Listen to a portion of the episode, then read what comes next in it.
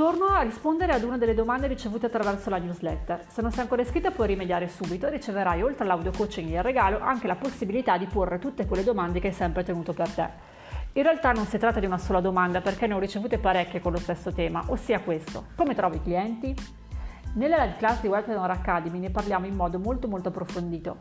Si tratta in estrema sintesi di costruire un sistema virtuoso tra comunicazione e personalità per prima cosa è importante assimilare questo concetto. Non puoi essere la wedding planner di chiunque e non tutti gli sposi possono essere i tuoi clienti.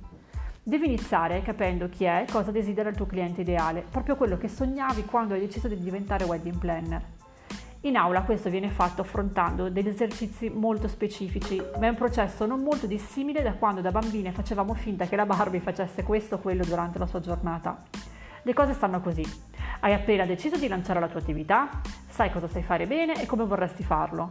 Di fronte a te tante possibilità, un mare di possibili clienti. Il problema è che un mare è un posto troppo grande per riuscire a fare la differenza, quindi quello che devi fare è ridimensionare il campo di azione.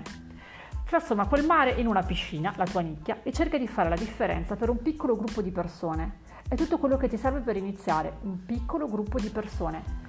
Sarà per queste persone che produrrai contenuti, sarà pensando a queste persone che organizzerai i tuoi shooting, sarà rivolgendoti a queste persone che farai le tue storie su Instagram. Fare tutte queste cose con il mare in testa è davvero troppo troppo dispersivo.